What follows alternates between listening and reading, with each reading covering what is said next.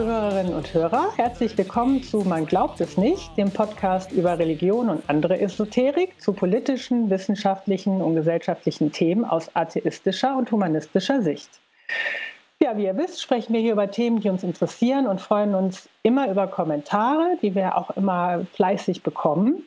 Ihr könnt mit uns in Kontakt treten und kommentieren über man glaubt es nicht.wordpress.com und wir äh, greifen dann eure Anregungen auf und beantworten in der Regel auch äh, eure Anfragen. Ja, Oliver und Till sind heute mal nicht dabei. Stattdessen spreche ich heute mit Dr. Regina Frei. Regina Frei ist Politikwissenschaftlerin und sie ist Fachexpertin für Gleichstellungspolitik. Äh, sie beschäftigt sich unter anderem mit Gender Studies und Gender Mainstreaming und hat diverse äh, Veröffentlichungen in diesem Themenfeld. Äh, zum Beispiel den Bericht Gender, Wissenschaftlichkeit und Ideologie, Argumente im Streit um Geschlechterverhältnisse, den sie zusammen mit drei Kollegen verfasst hat.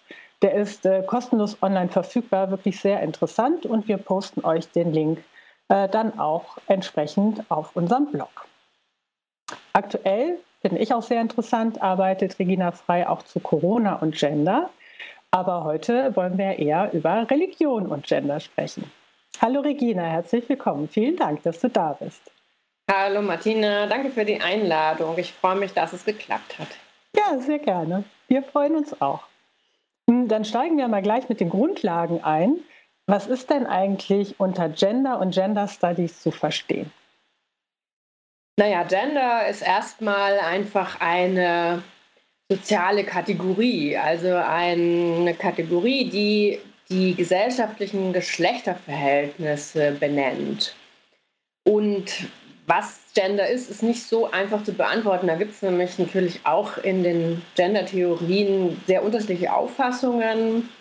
Ähm, das ist eine Kontroverse, muss man so sagen. Und die einen benutzen Gender halt ähm, stark als analytische Kategorie, um quasi Genderlücken, also den Unterschied zwischen Frauen und Männern auch zu beschreiben. Also wir haben das ja zum Beispiel in diesem Gender Pay Gap, das kennen ja inzwischen viele, also die Lohnlücke in den Bruttostundenverdiensten zwischen Männern und Frauen. Ähm, oder im Englischen natürlich Gender Equality ist meistens eben Gleichstellung von Männern und Frauen. Und andere benutzen den Begriff Gender eher auch nochmal als äh, Beschreibung einer Strukturkategorie. Also die Gesellschaft ist sozusagen ähm, in einer bestimmten Verfasstheit. Die hat sehr viele zum Beispiel Gender-Stereotypen. Da geht es um Normen und Werte und auch um die Frage, ähm, also die Hinterfragung der ganz klaren Eindeutigkeit von Geschlecht. Und das steht so ein bisschen im Spannungsverhältnis. Deswegen ist diese ganze Debatte auch nicht so einfach. Also es gibt Menschen, die so einen kritischen Gender-Begriff haben und die sagen, Gender ist letztlich auch eine gesellschaftliche die wir überwinden sollen, sozusagen auch neue ähm, Normen und Zwänge mit sich bringt äh, und andere benutzen den Begriff Gender eben als ja, analytisches Handwerkszeug. Und da gibt es tatsächlich auch öfter mal Missverständnisse. Aber ich glaube, das ist ja auch ein normaler Diskurs, der unter anderem eben in der Geschlechterforschung, in den Gender Studies geführt wird also die Debatte um diese Kategorie äh, Gender füllt in der Geschlechterforschung ganze Bücherregale, muss man sagen. Und die Gender Studies beschäftigen sich halt tatsächlich eben genau mit diesem Phänomen, also mit den gesellschaftlichen Geschlechterverhältnissen. Das ist ein relativ neues Forschungsfeld, was trans- und interdisziplinär funktioniert. Das heißt, dass eben in den unterschiedlichen wissenschaftlichen Disziplinen diese Geschlechterfragen gestellt werden und eben entsprechend auch sehr unterschiedlich gestellt werden. Also die, die Gender Studies in der Biologie stellen natürlich ganz andere Fragen als die Gender Studies in der, ähm, in der Sozialwissenschaft oder in der Politikwissenschaft. Ähm, und es gibt aber da sozusagen auch immer einen Austausch. Also es gibt ja zum Beispiel eine Fachgesellschaft, die diese Diskussion ähm, immer wieder sozusagen auch trans- und interdisziplinär führt und an bestimmten Themen multidisziplinär einfach auf ein Thema guckt. Und das ist auch das Spannende daran, dass dieses neue Forschungsfeld ähm, auch unterschiedlichste Perspektiven tatsächlich vereint. Ja, das hört sich ja äh, durchaus auch ein bisschen theoretisch an, was du gerade erzählt hast. Du hast aber ja auch schon ein ganz konkretes Beispiel genannt, zum Beispiel diesen Gender Pay Gap. Also, dass Männer und Frauen immer noch unterschiedlich viel verdienen, obwohl sie die gleichen Jobs haben. Erstmal klingt das ja so vernünftig, ne, über Gleichstellung nachzudenken, aber äh, diese ganzen Gender Studies oder, oder auch der Begriff Gender sind ja durchaus auch Kritik ausgesetzt. Ne? Woher kommt das denn? Also ich möchte vorweg schicken, dass ähm, Kritik immer was Gutes ist und auch also kritische Diskussionen um den Genderbegriff und so ja auch innerhalb zum Beispiel des, der Geschlechterforschung und diesen Fach, dieses Fachdiskurses laufen. Ähm, ich glaube aber, wir müssen nochmal unterscheiden zwischen Kritik und Diffamierung, weil ähm, Kritik ist das eine, also sachlich begründete Argumente vorbringen gegen etwas, da hat niemand was gegen, beziehungsweise im Gegenteil, das belebt ja eben auch ähm, die Debatte. Was wir allerdings sehen, ist äh, doch auch eine Diffamierung, die stattfindet. Und leider ist es ja auch so, dass eben die Formen von Diffamierung, die zum Beispiel mit solchen Begriffen wie Genderideologie oder Genderunfug oder dann ja die Frühsexualisierung, die behauptet wird, da können wir gleich nochmal drüber sprechen, mhm dass das natürlich so allgemeine Vorwürfe sind, ähm, die halt meistens wirklich sehr, sehr schlecht begründet werden und die aber eben in der Presse sehr laut auch dann sind. Oder dass dann ne, diese Skandalisierung als, ähm, ja, als Anlass genommen wird, auch diese lauten Stimmen in der Presse aufzugreifen, in einer bestimmten Presse auch. Und dass das hat, dass das wahnsinnig kontrovers ist, das Feld. Aber es gibt auch ähm, schon Meinungsumfragen, die belegen, dass die allermeisten Menschen das nicht ähm, ganz problematisch finden, dass Menschen sagen, okay, wir haben hier einen Gleichstellungsauftrag, der ja auch im Grundgesetz festgelegt ist. Also Artikel 3 Absatz 2 sagt ja ganz klar, der Staat hat die Aufgabe, die tatsächliche Gleichberechtigung zwischen Männern und Frauen ähm, herzustellen. Und dass es eben Gleichstellungspolitik gibt, dass es solche Initiativen gibt, ähm, die eben äh, sagen, wir wollen Schieflagen in den Geschlechterverhältnissen im Sinn von ne, Frauen und Männer sollen wirklich de facto auch gleichberechtigt werden, dass das äh, schon eigentlich ähm, akzeptiert wird. Die, die berechtigte Kritik daran ähm, kann man zum Beispiel an dem, was du jetzt gesagt hast, ne, Gender Pay Gap, hast du ja gesagt, ne, obwohl Männer und Frauen die gleichen Jobs haben, der Gender Pay Gap ist ein Indikator, der wirklich relativ grob ist. Das sind nicht die identischen Tätigkeiten, die da verglichen werden, sondern ähm, das ist der Bruttostundenverdienst, egal sozusagen, was gearbeitet wird. Und das ist natürlich eine Kritik an diesem Indikator, an diesem Wert, weil er letztlich natürlich auch so ein bisschen Äpfel und Birnen vergleicht und einen sehr großen Bogen macht es ist in der Volkswirtschaft total normal, Indikatoren ähm, so zu machen und sozusagen auch Dinge in einen Topf zu schmeißen, um eine Zahl herauszuhaben. Das haben wir im politischen Geschäft immer. Also auch das Bruttosozialprodukt ist ein Indikator, der natürlich auch umstritten ist. Ähm, unter anderem, weil da die unbezahlte Arbeit zum Beispiel überhaupt nicht abgebildet wird. Aber ähm, das ist natürlich eine, eine, kritische Debatte. Was sagt dieser Indikator aus? Ähm, wo gibt es da Grenzen etc.? Die, das wird ja auch geführt. Zu, aber dann zu sagen, ne, der Gender Pay Gap wäre total irreführend und würde Männer per se benachteiligen und so weiter, das sind natürlich so politische Einwürfe, wo ich sagen würde, ja, klar gibt es einen politischen Diskurs und viele fühlen sich da berufen, irgendwas zu sagen, was aber meistens eben fachlich nicht so fundiert ist. Und ähm, ja, die Debatte äh, gibt es, aber wie gesagt, ich würde so ein bisschen aufpassen, diese Skandalisierungen und diese Diffamierungen, die dann eben auch sehr schnell passieren und gerne aufgegriffen werden, ähm, die sind ja quasi nur anstrengend, aber die, die bringen ja keinen Erkenntnisgewinn meines Erachtens. Und letztlich geht es ja darum. Mhm.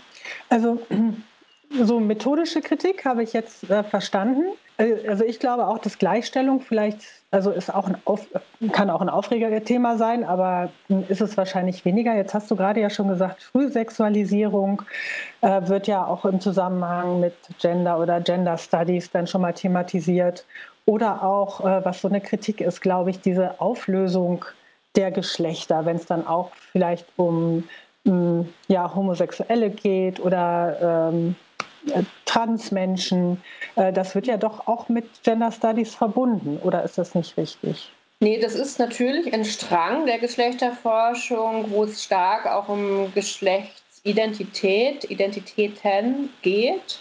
Ich würde das eher auch sozusagen als Bereich der Queer Studies benennen, als Bestandteil dessen.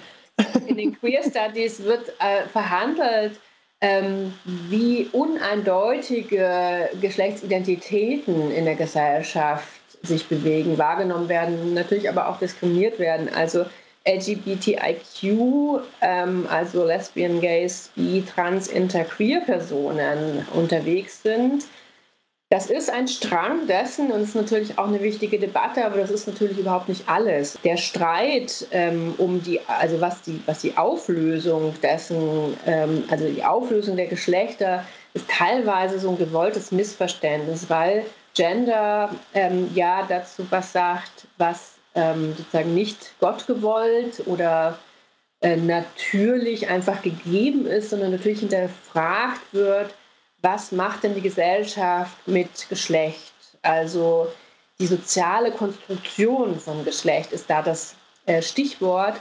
Und die soziale Konstruktion von Geschlecht sagt ja eben, ne, Menschen werden geboren mit bestimmten Geschlechtsmerkmalen die auch längst nicht immer so ganz eindeutig sind, wie wir das sozusagen gesellschaftlich wollen. Es gibt ja durchaus Menschen, die nicht äh, entweder männliche oder weibliche Geschlechtsmerkmale ganz eindeutig haben. Natürlich sind es nicht so viele, trotzdem äh, ist die Biologie nicht so ganz eindeutig, wie sozusagen Menschen das sich wünschen. Und dieses, dieser Wunsch nach Eindeutigkeit, nach, ne, das sind die einen und das sind die anderen, und daran knüpfen wir bestimmte Verhaltensweisen, daran werden eben Stereotypen, Rollenerwartungen geknüpft. Das hinterfragen die Geschlechterforschung, weil sie natürlich sagen, ähm, das ist eben eine Gesellschaft, also das Geschlecht ist kein biologisches Schicksal quasi, wie das eben früher war und wo natürlich auch Diskriminierung dran hing. Also vor 120 Jahren äh, gab es ja die Stimmen, die gesagt haben, ne, weil Frauen im Schnitt ein bisschen kleineres Gehirn haben, können sie nicht an die Uni und dürfen nicht studieren und so weiter. Also das wurde ja biologisch, also das biologische Geschlecht, was vermeintlich ähm, unabweichbar war, wurde begründet, um Frauen äh, wirklich aus vielen Bereichen des Lebens komplett auszuschließen. So, und dass das natürlich etwas ist, was äh, wir gesellschaftlich nicht wollen, äh, also lacht man ja heute fast drüber, über bestimmte Ausschlüsse, die eben damals äh, ganz normal waren. Ähm, und dann kommt halt gleich der Vorwurf, dass die Geschlechterforschung per se vorbelastet wird, weil sozusagen ähm, eine Hinterfragung stattfindet. Eine soziale Konstruktion von Geschlecht heißt, dass äh, das eben wandelbar ist und gestaltbar ist, die Geschlechterverhältnisse. Und die, also viele sozusagen auch christlich fundamentalistisch argumentierende Menschen sagen halt, ähm, nee, das Geschlecht ist natürlich oder das Geschlecht ist Gott gewollt und die Hinterfragung dessen übersetzen sie mit einer Zerstörung der natürlichen Geschlechtlichkeit, also die Konstruktion von Geschlecht wird übersetzt, also in Dekonstruktion. Das ist natürlich auch ein Diskurs, ein postmoderner Diskurs. Und die Dekonstruktion wird als Zerstörung wiederum äh, populär übersetzt oder also die ganzen Behauptungen, dass es um eine Zerstörung geht, gehen von der Annahme aus, dass Geschlechtsidentität immer komplett klar ist und dass zum Beispiel Menschen, die davon abweichen, ähm, nicht natürlich sein. Also zum Beispiel äh, Transgender, äh, also Menschen, die ähm, das Geschlecht im Verlauf ihres Lebens sozusagen verändern, werden als unnatürlich dargestellt, das wird pathologisiert, das wird als Krankheit abgestempelt, so wie natürlich auch äh, schwul oder lesbisch sein als mhm. Krankheit dargestellt wird. Und das ist natürlich letztlich ein Diffamierungsdiskurs. Ne? Das ist natürlich auch schwierig. Und ich meine, ich habe jetzt hier auch das Beispiel, ähm, dass Papst Franziskus ja jetzt auch gerade wieder letztes Jahr ähm, die Gender-Theorie kritisiert hat und sich dagegen ausgesprochen hat, also gegen die sogenannte Gender-Theorie ausgesprochen hat, weil äh, er ja wohl davon ausgegangen ist, dass die Gender-Theorie sagt, Menschen können ihr Geschlecht frei ändern, wie sie eben gerade jeden Tag so. Und allein das ist schon eine total falsche Annahme, weil die Gender-Theorie sagt sowas nicht äh, dezidiert. Das ist schon ein bisschen komplizierter. Ähm, so, und das ist natürlich ein Problem, weil das sind wirklich, letztlich sind das wirklich Diffamierungen und Falschbehauptungen und auch eine Gleichsetzung von, einer, von einem bestimmten Strang der Geschlechterforschung, nämlich der, der Queer Studies mit der gesamten Geschlechterforschung und letztlich natürlich auch eine Diffamierung der Queer Studies, weil letztlich Menschen diffamiert werden, die äh, laut einer bestimmten Ordnung nicht reinpassen. Und ähm, das finde ich hochproblematisch und gerade dann hochproblematisch, wenn ein Papst Franziskus, der ja als ne, fortschrittlicher Papst wahrgenommen mhm. wird, an der Stelle plötzlich so ein bisschen, ähm, ja, also äh, total äh, übers Ziel hinausschießt, meines Erachtens, und das Kind in den Bade ausschüttet und da wirklich ähm, ne, die Gender-Theorie, ich meine, es gibt ganz viele Gender-Theorien. Auch die Kirche hat eine gewisse Gender-Theorie, weil die Gender-Theorie der Kirche sagt, äh, das ist eine absolute Geschlechtseindeutigkeit in der Welt und, und Gott erschuf äh, den Menschen als Mann und Frau. Aber auch das ist ja erstmal eine, eine, Behauptung oder ne, auch das ist eine Konstruktion einer bestimmten Geschlechtlichkeit. Aber das hört sich ja auch für mich die. Äh Kirche da auch die Gender Studies zu instrumentalisieren, also um nochmal so hervorzuheben, bei uns ist das alles natürlich und das ist so die Weltordnung und die wollen das halt, wie ja gerade gesagt hast, sozusagen kaputt machen und das ist dann unnatürlich. Und aber dann auch noch so auf Basis von einer Desinformation, also einfach falsche Behauptungen, ne? man kann das Geschlecht jeden Tag wechseln, das würden die Gender Studies behaupten, äh, wird das ja dann für die eigenen Zwecke so mh, hm, sich hingebogen, wie man es gerade braucht. Ne? Ja, also wichtig finde ich schon nochmal zu sagen, wir können jetzt nicht so einfach von der Kirche sprechen, weil dann in, innerhalb der Kirche dieser Streit schon auch passiert. Also es gibt ja auch innerhalb der Kirche durchaus Kräfte, gerade von also Frauen, ähm, Gruppen, Verbänden, die ähm, da vieles auch sachlich klarstellen wollen. Also zum Beispiel hat der Katholisch-Deutsche Frauenbund auch eine Broschüre veröffentlicht zu Gender und Gender Mainstreaming mit vielen Klarstellungen. Ähm, auch die, die evangelischen Frauen ähm, sind da sehr anders und die machen teilweise in die Richtung auch, finde ich, eine gute Arbeit da muss man halt sehr genau unterscheiden zwischen eben evangelischer Kirche und Evangelikalen, die da ganz anders sind. Also die, die diese Bibeltreuheit dann eben auch äh, ne, Mann, Frau ist eindeutig und göttlich ein Punkt.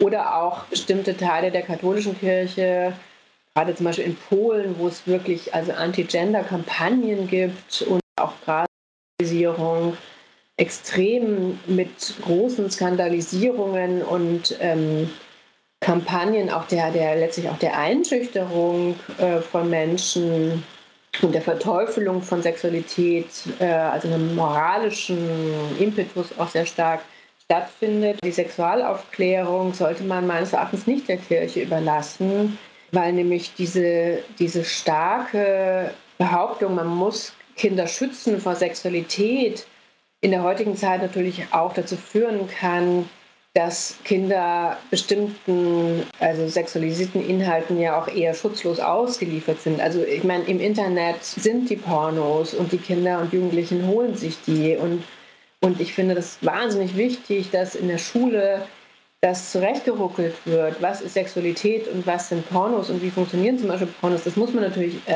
also auch besprechen, um Kinder auch durch Aufklärung zu schützen vor, sage ich mal, ähm, einer verzerrten Darstellung von Sexualität. Diese, Kampa mhm. diese Kampagne gegen Frühsexualisierung sind ja letztlich auch ähm, deswegen so problematisch, weil gesagt wird, na, das hat nichts zu suchen in der Schule und das sollen die Eltern letztlich machen. Ähm, das ist schon mal schwierig. Und was ich wirklich auch glaube, ist, dass wenn es um Sexualität und gerade Frühsexualisierung äh, geht, dann fällt mir ja schon immer ein, dass diese großen Missbrauchsskandale in der Kirche, also mhm. gelesen vor, vor dem, was in der Kirche, in der, also gerade in der katholischen Kirche, jetzt ja immer weiter aufpoppt an, an Missbrauch, an wirklich schrecklichen Übergriffen gegenüber Kindern, ähm, weiß ich wirklich nicht, warum jemand so laut äh, Menschen anprangert, die mit dem Aufklärungsantrag an Schulen gehen. Und ich würde mal die These ähm, wagen, dass das tatsächlich auch Ablenkungskampagnen sind, weil wenn es irgendwie ein Problem gibt mit Sexualität in einer Institution ähm, in unserer Gesellschaft, dann hat die katholische Kirche ein Problem damit. So, und, und ähm, ich finde es wirklich mh, mm, schon sehr, sehr auffällig, dass äh, diese sehr lauten Stimmen, ähm, was Frühsexualisierung, vermeintliche Frühsexualisierung, muss man natürlich sagen, angeht, da am lautesten sind, ähm, wo auch die katholische Kirche halt ähm, stark ist und ähm, ja, wo eben auch die, man hat es ja auch gerade wieder gesehen mit dem neuen Gutachten, also die Vertuschung dessen, was da mhm. passiert ist, einfach heftig ist. Ähm, so. Also da äh, finde ich, ähm, ja, muss man, ich, ich, ich sage es mal wirklich so plakativ, die Kirche im Dorf lassen, ähm, was die Verhältnismäßigkeit dieser Vorwürfe angeht. Ja, also, also, erstmal fand ich jetzt interessant, dass die, äh, jetzt hast du ja auch ein paar positive Dinge gesagt, ne, dass es da durchaus auch äh, Diskussionen gibt innerhalb der Kirchen, dass das aber dann immer die Frauen sind, die die Themen da reinbringen äh, und zu diesen äh, Missbrauchsskandalen und überhaupt den Umgang gerade der katholischen Kirche mit äh, Sexualität und dem Missbrauch in ihren Reihen haben wir ja schon so oft auch im Podcast gesendet. Das ist ja absolut schockierend und die gehen das ja auch innerhalb ihres, äh, ihrer eigenen Organisation nicht an. Versuchen aber ja so genau, wie du es auch gesagt hast, auch immer wieder da Einfluss zu gewinnen in Schulen zum Beispiel oder auch schon in Kindergärten. Ne? Also gerade Zugriff auf die Kinder, was so eben Vermittlung der, der Werte angeht und so, ne, wollen da gerne auch von klein auf dann immer schon so mitmischen. Ne? Also das ist schon erstaunlich und auch so wie Gott, ne? auch dass sie sich mhm. überhaupt da vorstellen, dass sie da äh, eine Expertise haben. Ich finde das immer sehr äh, schockierend, mhm. Äh, die Argumente oder auch die Maßnahmen, die da ergriffen werden. Ja, auf jeden Fall scheinen die da auch irgendwie Angst vor zu haben, ne? vor, ja, vor dieser Einflussnahme. Wie, äh, ja. äh, wie ist denn diese, diese Verbindung von mh, hm, ja, äh, der Gender-Thematik und Atheismus? Wird das irgendwie in Verbindung gebracht? Wird das manchmal in einen Topf geworfen? Ja, es gibt also zwei Schienen. Ähm, also nochmal anknüpfend an jetzt dieses Thema von Sexualaufklärung es gibt ja diese Horrorszenarien, die da bemüht werden, dass Kinder schon in der Kita mit Sexspielzeug konfrontiert werden. also das ist, also gibt ja inzwischen auch ähm, Studien darüber, dass das sozusagen völlig unverhältnismäßig ähm, beschrieben wird und dass ne, diese Angst vor Sexualität damit ähm, in Verbindung gebracht wird. Und wir haben ja zum Beispiel in der Broschüre auch nochmal ähm, so ein paar Prozesse beschrieben, dass jetzt zum Beispiel gerade in Polen ähm, so diese Kampagnen rund um Sexualität ähm, auch sehr ähm, entlarvend waren, letztlich, sage ich mal. Ne? So eine Kampagne, die Nein zu Gender überhaupt, äh, äh Nein zu Gender heißt diese Kampagne und da, ich zitiere da mal draus, mhm. das wichtigste Merkmal dieser Ideologie ist der hemmungslose Geschlechtsverkehr. Und, genau. Das ist ja fast zum Lachen. Also. Ja, und das, das wird auch dann als typisch für Atheisten und Atheistinnen ähm, quasi beschrieben. So, also das äh, wird auch sozusagen ähm, in Verbindung gebracht mit ähm, zum Beispiel den, den, den 68ern und dem ähm, Marxismus so. Also da ist die Verbindung, dass eben die Revolution in Anführungszeichen, wir wissen ja, es war ja keine richtige, also die Liberalisierung von Sexualität, die die 68er-Bewegung eben hm, forciert hat, dazu geführt haben soll, laut zum Beispiel Gabriele Kubi, das ist sozusagen eine der großen Vordenkerinnen ähm, auch und in der Anti-Gender-Front auch eine der wesentlichen Stimmen in der katholischen Kirche, dass die so gesagt hat, dass ähm, die, die globale sexuelle Revolution ähm, dazu führt, dass die Freiheit zerstört wird im Namen der Freiheit. Das war auch ein Zitat. Ähm, und dass es äh, dazu führt, dass eben es ein Übergang von einer christlich geprägten demokratischen Gesellschaft, auch wieder ein Zitat, zu einer heidnisch-hedonistischen, totalitären Gesellschaft äh, gibt. So, also ne, starke Vokabeln hier und auch Horrorszenarien und so eine absolute Sprache auch gleich. Also das ähm, wird einem ja ganz schummrig sozusagen vor, diesem, äh, vor dieser Gesellschaftsdystopie, äh, die hier beschrieben wird. Ne? Und das wird in Verbindung gebracht mit ne, Gender und der vermeintlichen Gender-Ideologie. Und Gabriele Kubi hat zum Beispiel auch ein Werk geschrieben, die Gender-Revolution, Relativismus in Aktion. Und das wurde wahnsinnig häufig ähm, auch übersetzt und hat sehr hohe Auflagen. So, und das ist eine interessante diskursive Analogie, dass eben auch die neue Rechte, ich kann das ja sozusagen wirklich diskursiv äh, sehr genau beobachten, wenn man zum Beispiel Barbara Rosenkranz, eine FPÖ-Politikerin aus Österreich, ähm, die schon 2008 ein Buch geschrieben hat, ähm, MenschInnen mit großem I natürlich äh, sarkastisch gemeint, Gender Mainstreaming auf dem Weg zum geschlechtslosen Menschen. Das ist der Titel dieses Buches. Und die beschreibt es dann auch genauso, dass eben ähm, ne, geschlechtsloser Mensch, Zerstörung von Geschlecht äh, und nicht mehr Zweigeschlechtlichkeit, dass äh, damit eben auch, ähm, ja, also ich sag's mal übertrieben, quasi der Untergang des Abendlandes äh, beschwört wird auch in ähnlich drastischen Vokabeln und auch hier wird ne, wieder sehr stark Marxismus, Leninismus, kommt alles aus dieser Ecke. Ich zitiere auch mal aus diesem Werk in Anführungszeichen.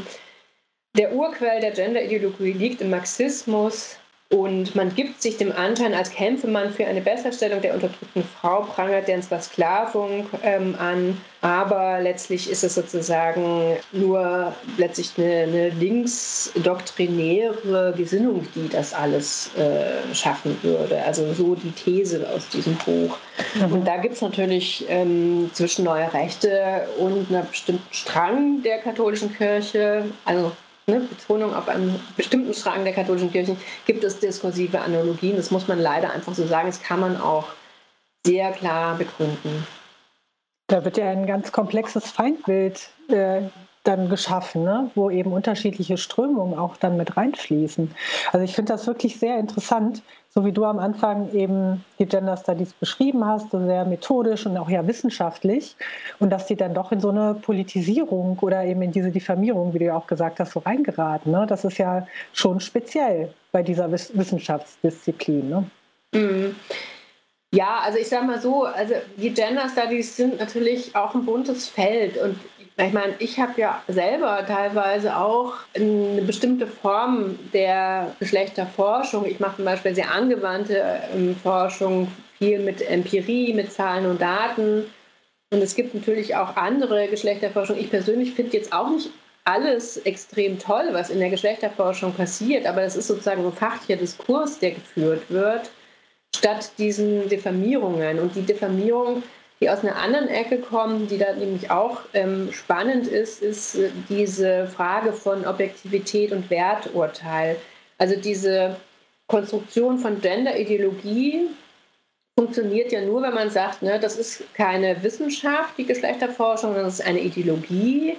Und Ideologie heißt Befangenheit, äh, heißt, dass man sozusagen immer äh, aus einer spezifischen Perspektive ähm, ein Thema anguckt und da kann man ja nicht urteilsfrei sein und Wissenschaft oder hätte urteilsfrei oder objektiv zu sein. So, das ist sozusagen nochmal eine andere Ecke der Kritik, wo schon spannend wird, weil das ja natürlich auch mit ähm, Erkenntnistheorie zu tun hat und genau der Frage, wie ähm, Wissenschaft in der Gesellschaft funktioniert, was ähm, ein legitimes ähm, Erkenntnisinteresse ist und wie sozusagen Erkenntnis auch generiert wird.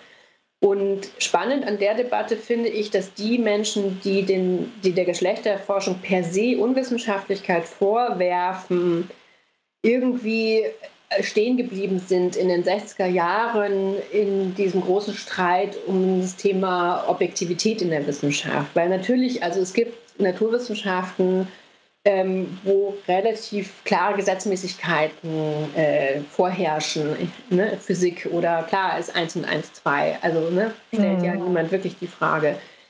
Aber ähm, sozialwissenschaftliche oder Gesellschaftsforschung ist ja nie ganz wertfrei. Und gerade die feministische Epistemologie hat wahnsinnig wichtige und wertvolle Beiträge dazu geliefert, wie eben tatsächlich Erkenntnisgewinn passiert und hat ja sehr stark aufgezeigt, dass das, was früher mal als eine wertfreie Wissenschaft uns verkauft wurde, eigentlich ähm, einem Male Bias unterlegen hat und in vielen Beispielen das auch genau gezeigt. Zum Beispiel ne, in der Archäologie ist man immer davon ausgegangen, dass wenn da irgendwie Waffen mit, mit im Grab waren, war das, waren das immer Männer oder so. Ne? Und das wurde ja nie hinterfragt. Es wurde also, also eine männliche Grundwelt sich sozusagen übertragen auf Forschungsergebnisse.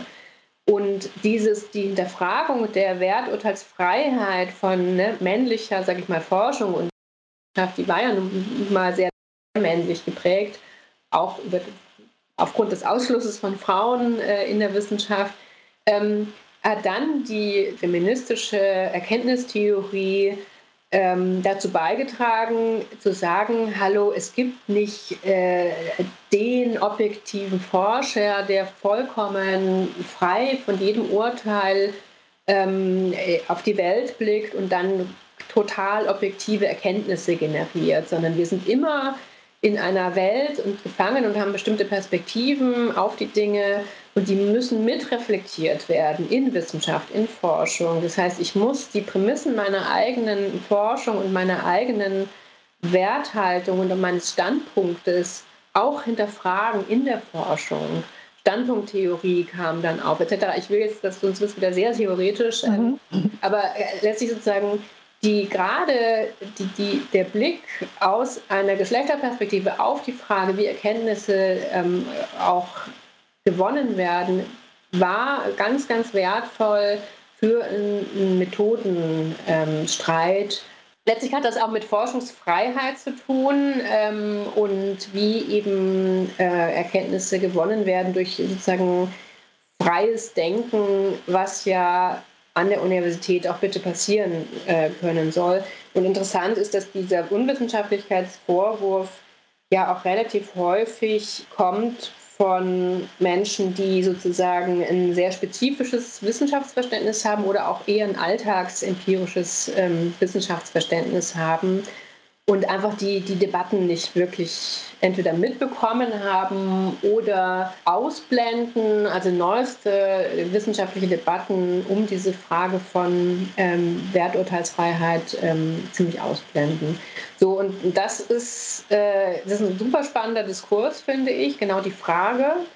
Ähm, aber äh, dieses Draufschlagen, nur weil die Geschlechterforschung mh, hm, natürlich ein besti über eine bestimmte Perspektive und einen bestimmten Gegenstand auch forscht, per se immer unwissenschaftlich äh, sein würde, das ist viel zu einfach. Also da machen sich die Leute einfach total einfach, finde ich, und sind auch ein bisschen zu faul, um bestimmte Dinge ähm, zu lesen. Aber gut, also es ist ein Streit und ich nehme auch jede Stimme ernst, die das gut begründen kann.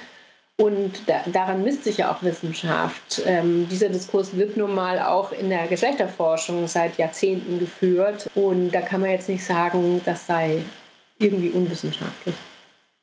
Ja, du hast jetzt von einigen hm, Stimmen auch aus, den, äh, aus der Kirche gesprochen, die teilweise ja auch diffamieren. Jetzt haben wir oft die Diskussion im Podcast, hm, sollen die doch machen, sollen die doch reden?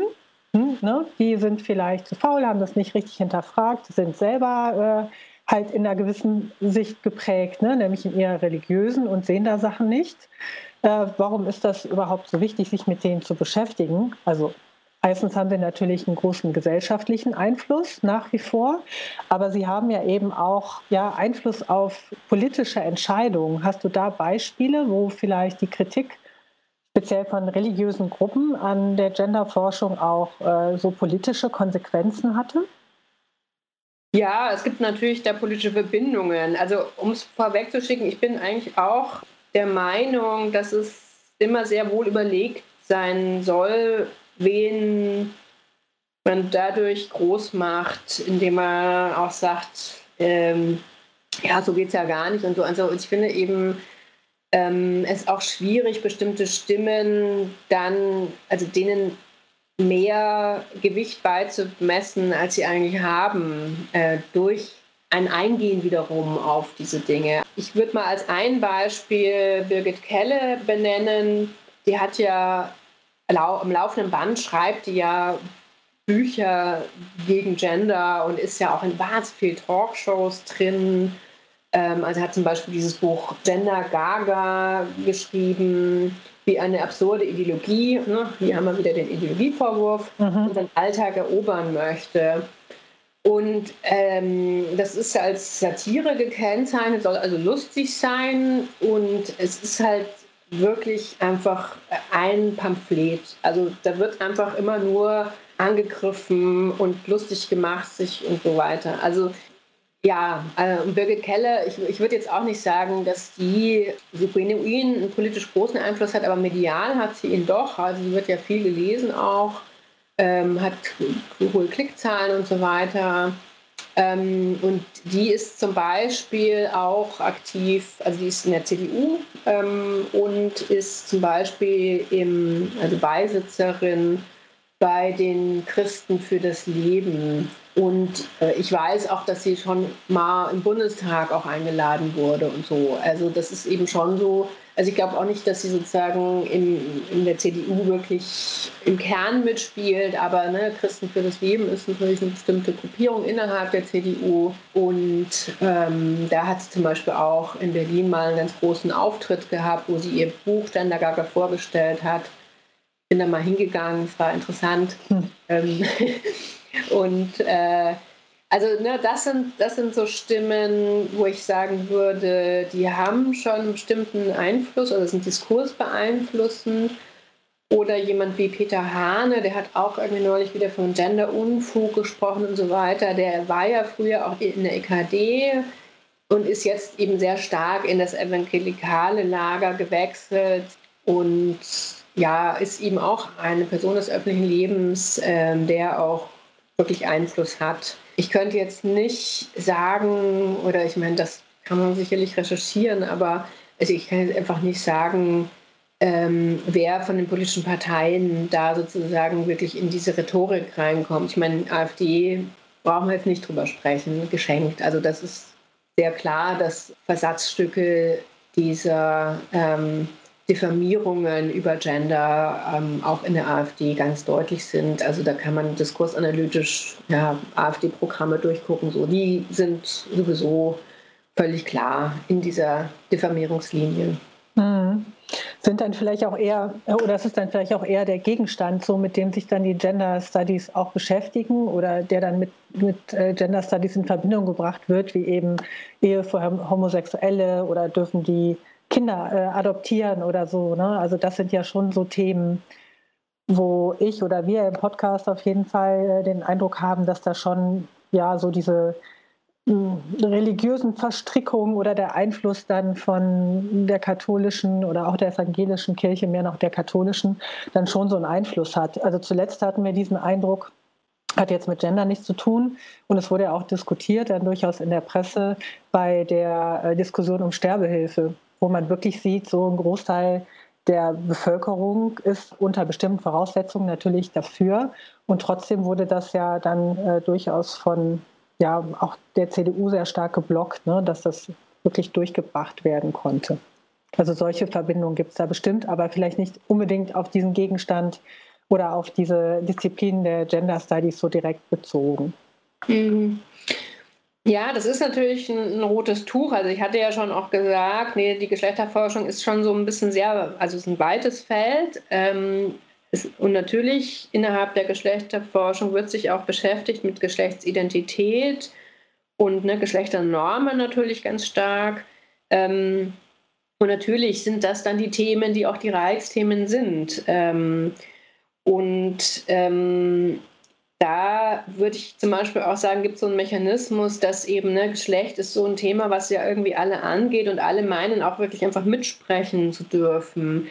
Ich würde aber schon noch mal wirklich unterscheiden, die Forschung, die in der Geschlechterforschung passiert, ähm, die, die arbeitet natürlich durchaus eben nach wissenschaftlichen Kriterien. Also es ist ja ähm, wirklich auch, es gibt ja Qualitätsstandards in äh, der Wissenschaft und die Qualifikationsarbeiten, die da passieren, also gibt es ja auch irgendwie sehr viel Kritik dran, wenn man mal wieder die Frage um Dissertationen von Politikerinnen und Politikern eben mhm. anguckt. Aber also letztlich sind das natürlich Standards, die äh, durchaus genauso für die Geschlechterforschung und auch für die Queer Studies gelten wie eben andere. Und ähm, da würde ich schon sagen, ähm, es ist ja überhaupt nicht so, dass die Geschlechterforschung sich hinstellt und ähm, die Fahne hochhebt und äh, knallharte, eindeutige politische Forderungen in die Welt bläst. Also die, die, die Geschlechterforschung ist natürlich wie jedes Feld auch ein politisches Feld auch in der Philosophie, auch in der Kulturwissenschaften geht es, werden politische Themen verhandelt letztlich. Das ist ja auch klar. Aber erstens äh, ist das sozusagen ein Feld, was bestimmten Regeln unterworfen ist. Und es ist auch ganz klar abzuheben von zum Beispiel Gleichstellungspolitik oder Gender Mainstreaming. Also da, und das wird tatsächlich auch äh, einfach vermischt ähm, im Sinn von die Geschlechterforschung würde Gender Mainstreaming betreiben. Das ist, also das ist totaler Quatsch, weil Gender Mainstreaming ist natürlich eine, eine, politische Strategie aus dem internationalen Raum. Und, äh, und es gibt tatsächlich aus der Geschlechterforschung total kritische Stimmen gegen Gender Mainstreaming. Und auch gerade, weil Gender Mainstreaming Gender als klar analytische Kategorie gebraucht und dann sich die Frage stellt, inwieweit eben es wieder zu einer ganz klaren Vereindeutigung oder auch einer Dramatisierung des Geschlechterunterschiedes führt, wenn zum Beispiel über Dinge wie Gender Mainstreaming, wo zum Beispiel auch Geschlechter gezählt werden im Sinn von Mann, Frau, Statistiken, ne? Gender Pay Gap, wir erinnern uns, mhm. da wieder sozusagen so eine Überbetonung auf die Zweigeschlechtlichkeit erfolgt. Also da gibt es ein Spannungsverhältnis zwischen der wissenschaftlichen Forschung, die auch zu Recht ermahnt, dass eben über ähm, diese, die Gleichstellungspolitik, wie sie gemacht wird, es zu einer Überbetonung des Geschlechtsunterschieds kommen kann. Und da sozusagen uneindeutigere Geschlechtskonfigurationen, ähm, wie ja in der Gesellschaft auch da ist, oder auch natürlich diese Frage von verwobenen Differenzierungsverhältnissen, also geht ja nicht nur um Geschlecht, sondern es geht zum Beispiel auch immer um andere soziale Kategorien wie alt, jung, ähm, äh, Herkunft äh, im Sinne von sozialer Herkunft oder auch Migration. Also diese Dinge werden ja sozusagen immer wieder im Zusammenhang auch erforscht. Das Paradigma heißt dazu Intersektionalität, weil man eben vermeiden möchte, dass eben immer sozusagen Mann, Frau, Punkt es zu einer Dramatisierung von Geschlecht kommt. So. Aber diese, ne, diese Zwischentöne und auch die Unterschiede zwischen Geschlechterforschung und zum Beispiel auch Gleichstellungspolitik an Hochschulen, ähm, die, die, die, das wird alles in einen Topf geworfen und da, dann wird eben diffamiert. Und natürlich, es gibt auch äh, Zusammenarbeit zwischen zum Beispiel Gleichstellungsbeauftragten an Hochschulen und Geschlechterforscherinnen, wenn zum Beispiel die Gleichstellungsbeauftragte die die Geschlechterforschungsprofessorin äh, oder den Geschlechterforschungsprofessor ähm, mal äh, zu einem Vortrag einlädt. Aber das ist ja sozusagen, ja, komplett normal. Es gibt eine funktionale Trennung äh, zwischen Forschung und Politik. Ähm, aber ähm, es wäre ja auch komisch, wenn die Geschlechterforschung äh, nur für sich bleiben würde. Das ist ja auch wieder eine Erwartung an Forschung, eben Dinge zu produzieren, die auch irgendwann mal auch verwertbar sind. Und ich bin wirklich Fan von empirischer Forschung ähm, und mache das auch in meiner Praxis, dass ich sage, okay, wir machen das hier evidenzbasiert. Es gibt äh, tatsächlich Studien, es gibt Zahlen, Daten, Fakten. Natürlich muss man da immer genau gucken, wie das methodisch, also wie, wie methodisch sauber Dinge sind. Das haben wir in allen Disziplinen, dass diese Debatten auch zurechtgeführt werden, immer wieder eine kritische Reflexion auch von Methodik und wie kommen wir zur Erkenntnis. Aber letztlich ist die evidenzbasierte Forschung ja unglaublich wichtig, um auch letztlich ähm, politische Handlungsfähigkeit herzustellen. Aber das heißt ja nicht, dass ich jetzt eine Forschung mache und sage, ja, so muss Politik das zu, tun und Politik sagt, ja, Frau Frei sagt das so, deswegen machen wir das so, haha. Also mhm. das ist ein ganz, also so, so, so funktionieren die Dinge natürlich nicht. Und äh, Politik lässt sich natürlich von Sachverständigen beraten in verschiedensten Feldern. Also auch die Wirtschaftsweisen sind natürlich Sachverständigen, die über ökonomische Forschung äh, Politikberatung machen. Da scheint es irgendwie niemanden zu stören, merkwürdigerweise. Aber wenn es um Gleichstellung geht oder so, äh, dann äh, kommt immer der Ideologievorwurf und der Unwissenschaftlichkeitsvorwurf fast schon reflexhaft. Und das ist natürlich wirklich ein bisschen strange. Mhm. Es ist auf jeden Fall ein Thema, äh, das die Leute aufregt und oder irgendwie das Potenzial dazu hat. Ne? Ja, weil es halt immer auch um, um, weil es halt immer auch um das eigene geht. Also ja. es ist, ne, also Geschlecht ist natürlich so eine wahnsinnig wichtige ähm, Orientierungskategorie für unseren Alltag. Also Geschlecht ist ja absolut gegenwärtig, ähm, also nicht nur medial vermittelt, sondern ähm, auch diese ganze Frage von ähm, rollenadäquates Verhalten. Ähm, also es ist unglaublich präsent und ich glaube, weil eben die Orientierungsfunktion von Geschlecht eben unglaublich stark ist, dass ähm, die Verunsicherung dann auch sehr schnell groß wird. Und das haben bestimmte Leute auch erkannt, dass diese Verunsicherung, ne, die wollen uns das Geschlecht wegnehmen, die wollen das Geschlecht zerstören. Das ist ja auch irritierend. Also, aber erstens ist es natürlich eine Diffamierung. Niemand will jemandem was zerstören oder wegnehmen.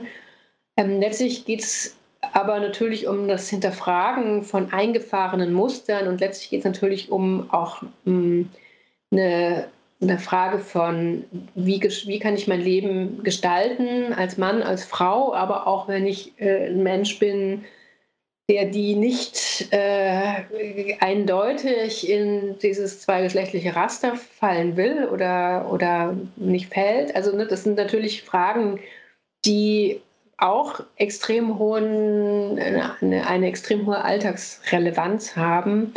Und deswegen fühlen sich die Menschen sehr schnell auch sehr angesprochen. Hat Vor- und Nachteile, weil ich schon sagen würde, nur weil Geschlecht so eine hohe Wirkungskraft im Alltag hat, heißt es nicht, dass jede Person schon ähm, wirklich die fundierten äh, Erkenntnisse dazu hat, äh, zu sagen können, ja, so funktioniert die Welt. Oder meine, ich sage dann gerne dazu Alltagsempirie.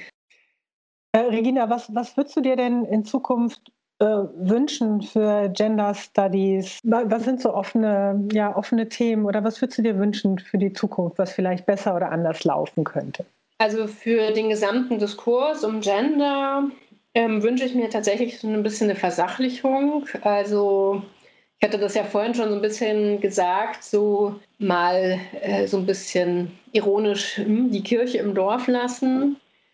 Ähm, und ich wünsche mir, dass sich Leute also wirklich auch informieren über die Dinge, auch in, mit seriösen Quellen versuchen zu informieren, ähm, um eben nicht in diese Falle zu tappen, dass, ne, also auch das, was ich ja vorhin gesagt habe, eine Unterscheidung zwischen Krit Kritik und kritischem Diskurs und Diffamierung nochmal da genauer hinzugucken.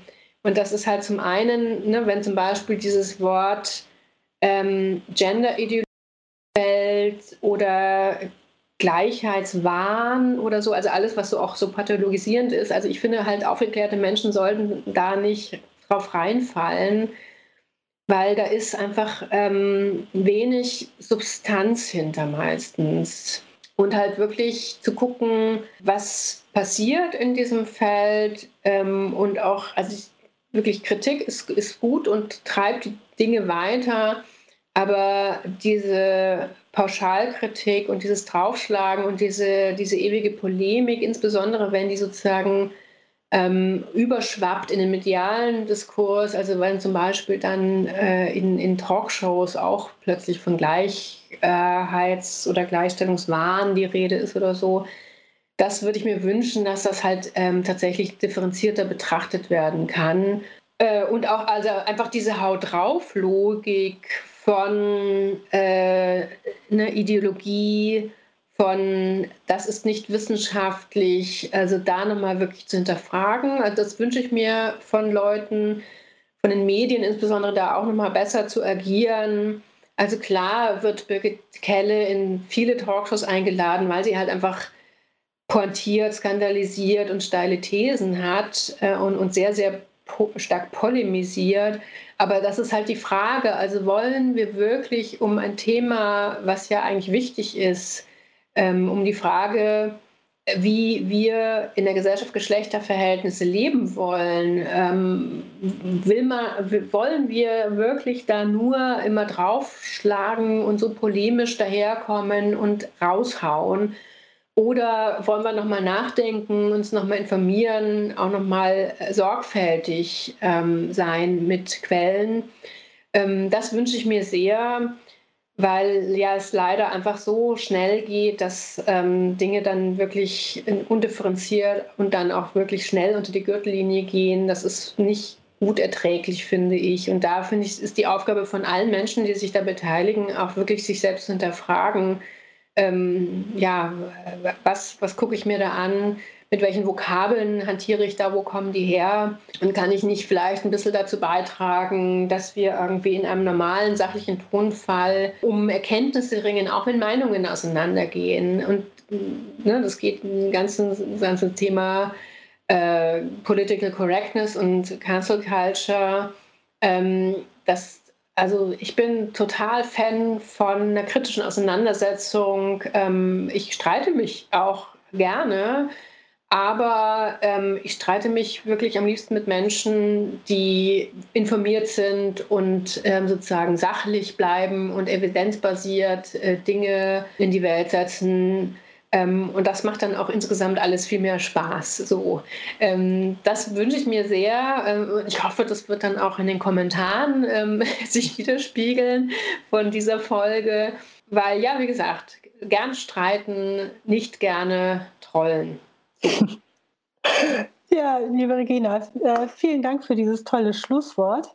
Also ich fand es super spannend. Ich habe auch ganz viel gelernt jetzt noch in diesem Gespräch. Also wirklich super. Danke. Äh, ich freue mich. Ja, vielen Dank, dass du dabei warst. Äh, ich freue mich auch auf Kommentare wir streiten uns nämlich auch ganz gerne, weil man glaubt es nicht und freuen uns über freundliche und äh, kritische Kommentare. Äh, also schickt uns gerne eure Kommentare unter man glaubt es nicht.wordpress.com. Und damit verabschiede ich mich von Regina Frei. Schön, dass du dabei warst. Danke für die Einladung und viel Erfolg weiterhin. Dankeschön. Und verabschiede mich. Tschüss. Tschüss. Working at my desk, computers on, email pumping up, mother to son. Holy see in flames, clergy's lost their head, bishops on the run. The Pope is dead, the Vatican call, the Pope is on fire, the Pope is on fire, the Pope is on fire. The Vatican call, the Pope is on fire, the Pope is on fire, the Pope is on fire. Everyone's in trouble now, everyone's in trouble now. Fire, fire, fire, fire, trouble now. Everyone's in trouble now. Fire, fire, fire, fire, fire, fire, fire, fire. The Vatican caught the Pope is on fire. The Pope is on fire. The Pope is on fire. The Vatican caught the Pope is on fire. The Pope is on fire. The Pope is on fire. Everyone's in trouble now. Everyone's in trouble now. Fire, fire, fire, fire, fire, fire, fire, fire. Everyone's in trouble now. Everyone's in trouble now.